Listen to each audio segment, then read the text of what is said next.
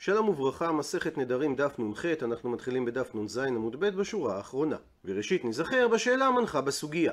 ישמעאל איש כפר ימה או איש כפר דיאמה העלה בידו את השאלה הבאה: בצל שעקרו בשביעית ונטעו בשמינית, ורבו גידוליו על עיקרו. האם גידוליו היתר ועיקרו אסור, ולכן כיוון דרבו גידוליו מעיקרו, אז אותן גידולי היתר מעלין את האיסור, או שלא.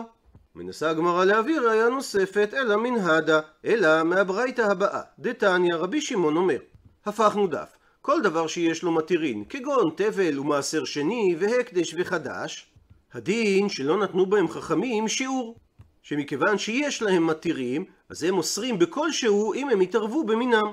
מכיוון שתבל שהתערב בחולין, יש לו מתירין, כי ניתן להפריש תרומות ומעשרות ממקום אחר, ומעשר שני והקדש שיש להם היתר, שניתן לפדות אותם, וכך גם לגבי איסור חדש, שזו תבואה שהשרישה אחרי הבאת העומר, והיא תהיה אסורה עד הבאת העומר של השנה הבאה. וכל זה כפי שאמרנו זה כאשר התערובת היא באותו מין, אבל אם הם יתערבו שלא במינן, אז למרות שמדובר על דברים שיש להם מתירים, הם יאסרו את התערובת רק בנותן טעם.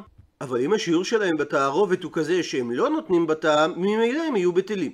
לעומת זאת ממשיכה הברייתא, וכל דבר שאין לו מתירים, כגון תרומה ותרומת מעשר, וחלה ועורלה וכלי הכרם, שהם מוגדרים כדבר שאין לו מתירים, למרות שקיימת מציאות מסוימת שניתן להתיר אותם, שהרי על תרומה ותרומת מעשר וחלה יכול הבן אדם להישאל עליהם באופן דומה להתרת נדרים, וכך לעקור למפרע את הקדושה שחלה עליהם.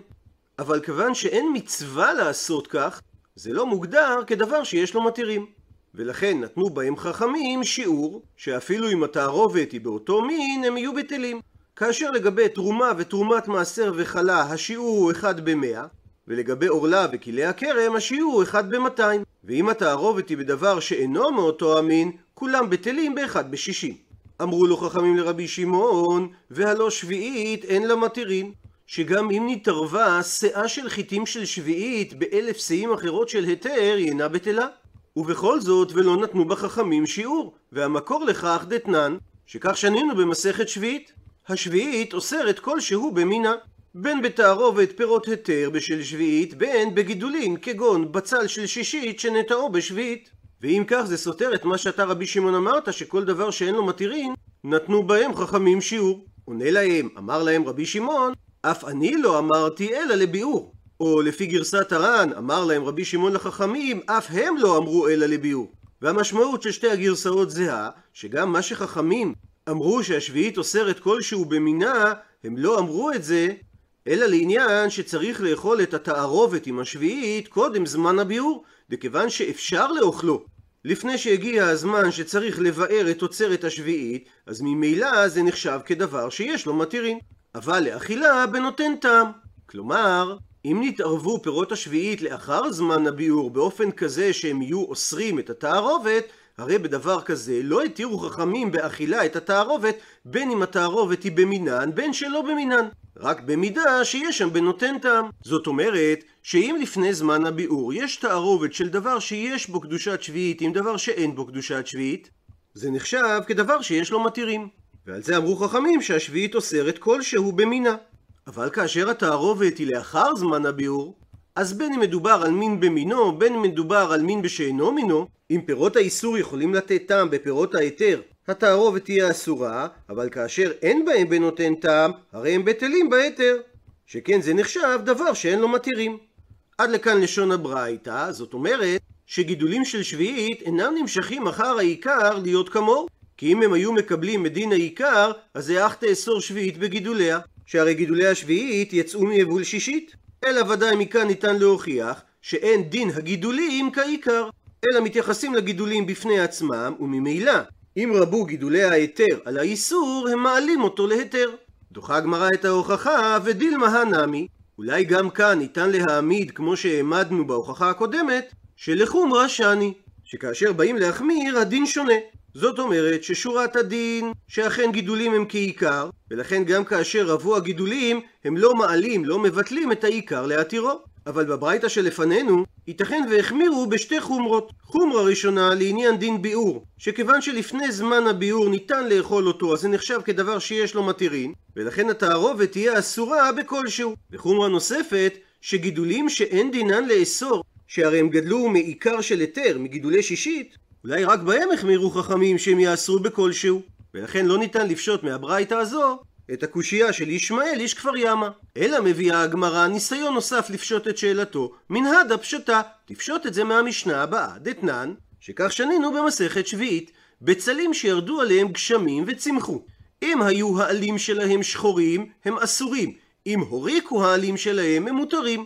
הוא מסביר הר"ן, בצלים שירדו עליהם גשמים בשנת השביעית וצמחו הבצלים. אז אם העלים שלהם שצמחו הם עלים שחורים, ואין הכוונה לשחורים ממש, אלא כאלה שנוטים לשחרות, וזה מוכיח שגידולן יפה ומקרקע השביעית הם נתגדלו, הרי הם גידולי שביעית והם יהיו אסורים. אבל אם הם הוריקו, שכיוון שהעלים הם ירוקים, זה אומר שהם לא צמחו מחמת יניקת הקרקע, אלא מחמת הבצל עצמו.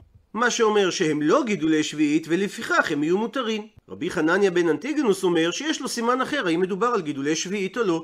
אם יכולים להתלש בעלים שלהם הם יהיו אסורים, שזה מוכיח שיניקתם מהקרקע היא יפה, מה שאומר שהם גידולי שביעית. זאת אומרת, מדובר על בצל שגדל בשישית וירד עליו גשם בשביעית.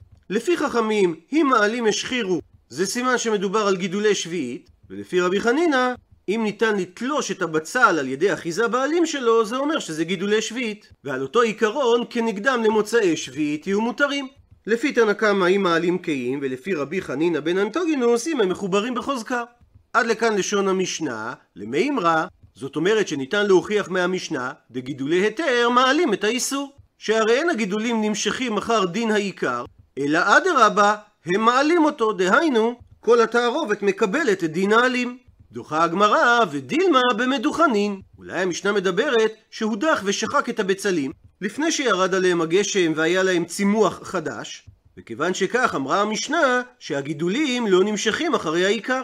ולכן אין מכאן הוכחה למה ששאל ישמעאל איש כפר ימה לגבי גידולים היוצאים מבצל שלם. כי אולי כאשר הבצל שלם, דין הגידולים כדין הבצל. אלא מביאה הגמרא הוכחה מן האדם מהתוספתא הבאה, דתניא, הפכנו דף שכך שנינו בתוספתא ממסכת תרומות, המנקש עם הכותי בחסיות, שזרו הרבה זרעים ביחד בשדה, ואדם מלקט את העלים היתרים יחד עם הכותי שהוא בעל השדה. אז הדין שהוא אוכל מהן אכילת ארעי, ואנחנו לא חוששים שמא קודם שזרע הכותי את החסיות הללו הם כבר הוטבלו למעשר. מפני שכל חיוב המעשר עליהם זה רק מדי רבנן. שהרי מדין תורה אין חיוב תרומות ומעשרות אלא בדגן תירוש ויצהר.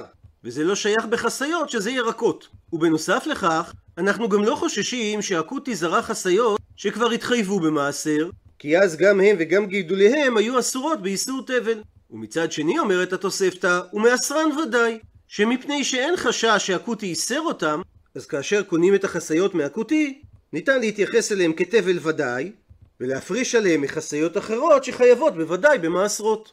רבי שמעון בן אלעזר אומר שאם בעל השדה הוא ישראל שחשוד על השביעית, אז ישראל שמנקש עמו בשמינית, מותר לו לאכול מהחסיות הללו משום שזה גידולי היתר שגדלו בשמינית. וודאי גידוליהם רבים על עיקר האיסור המעורב בהן, ולכן הם מעלים את האיסור. עד לכאן לשון התוספתא, ומסיקה הגמרא למימרא, בגידולי היתר מעלים את האיסור. ומנסה הגמרא לדחות את ההוכחה, ודילמה, אולי התוספתא מדברת, בדבר שזרעו קלה. ולכן התירה התוספתא את גידולי השמינית שצמחו מהעיקר של השביעית. אבל ישמעאל איש כפר ימה שאל על בצל שאין זרעו קלה. דוחה הגמרא את הקושייה, התניא, הרי שנינו בברייתא על כך, אלו הן חסיות כגון הלוף, השום והבצלים, שהם דבר שאין זרעו קלה.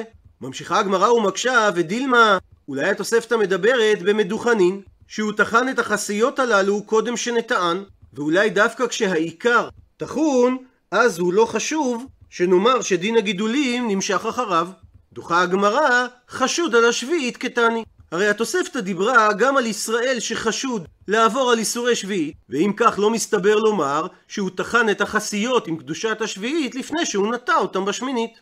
ממשיכה הגמרא ומקשה ודילמה, אולי התוספתא דיברה בתערובת. זאת אומרת שאותן החסיות מעורבות עם שאר ירקות של היתר, ולכן התירו לאכול אותם על ידי התערובת, שהרי אין את עיקר האיסור בעין. ולכן אולי לא ניתן לפשוט מכאן את שאלתו של ישמעאל איש כפר ימה, שהוא דיבר על מציאות שהעיקר הוא בפני עצמו ולא בתערובת. דוחה הגמרא, המנקש כתני. התוספתא דיברה שבאותו מין שמנקש עמו הוא אוכל. כך שלא מדובר על תערובת, וממילא ניתן להוכיח מהתוספתא את שאלתו של ישמעאל איש כפר ימה, שהרי אומרת התוספתא שהגידולים של השמינית מבטלים את העיקר של השביעית.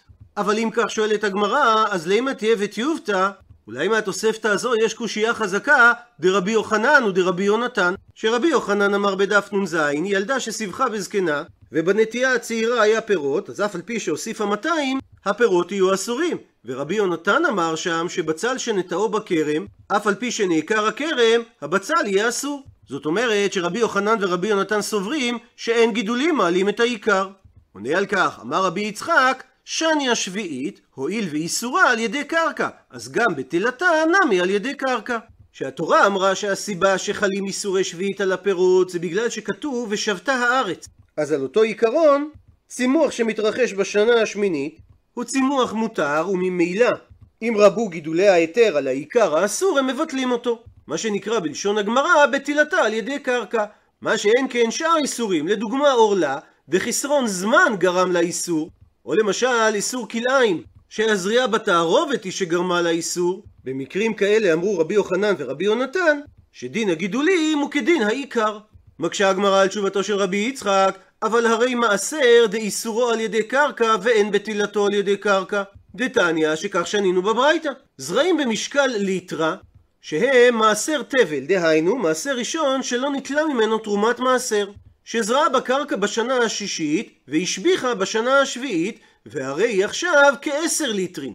אז הדין שהליטרה המקורית חייבת במעשר, זאת אומרת תרומת מעשר מן המעשר שהייתה חייבת בו קודם שזרעה, כי החיוב שהיה מותר על הליטרה הראשונה לא בטל כמו בתשע הליטרין שגדלו בשנת השביעית ולכן הן פטורות מתרומות ומעשרות. ויחד עם זאת אותה ליטרה חייבת ובשביעית שיש בה קדושת שביעית ולכן צריך לבאר את כל הכמות קודם זמן הביאור. ואותה ליטרה שחייבת בתרומת מעשר, מעשר עליה ממקום אחר לפי חשבון, שהוא יכול להפריש עליה תרומת מעשר מפירות אחרים שגם עליהם צריך לתת תרומת מעשר. אבל לא ניתן לתת את תרומת המעשר מתוך עשרת הליטרים שלפניו, שכיוון שתשעת הליטרים הם רק תוספת שגדלה בשביעית, אז לא ניתן להפריש מן הפטור על החיוב. עד לכאן לשון הברייתא, והרי שמעשר שאיסורו חל על ידי קרקע, ולמרות שזרעו אותו בקרקע בשנת השביעית, זה לא מבטל את חיוב המעשר מעליו. הפכנו דף, מתרצת הגמרא אמרי, אמרו על כך את התירוץ הבא, מעשר, דיגון הוא תלקה גרים לי. בתרומת מעשר, הדיגון הוא זה שגורם לחיוב, שהרי התורה אמרה ראשית דגנך, מעשר דגנך. מה שאומר שתבואה לא מתחייבת בתרומות ומעשרות, אלא כאשר היא נעשית לדגן, ולא על ידי קרקע. ולכן בשונה משביעית, חיוב מעשר לא בטל על ידי שתילה בקרקע, בשונה מאיסורי שביעית שהם חלים רק על ידי הצמיחה בקרקע. עד לכאן דף נ"ח.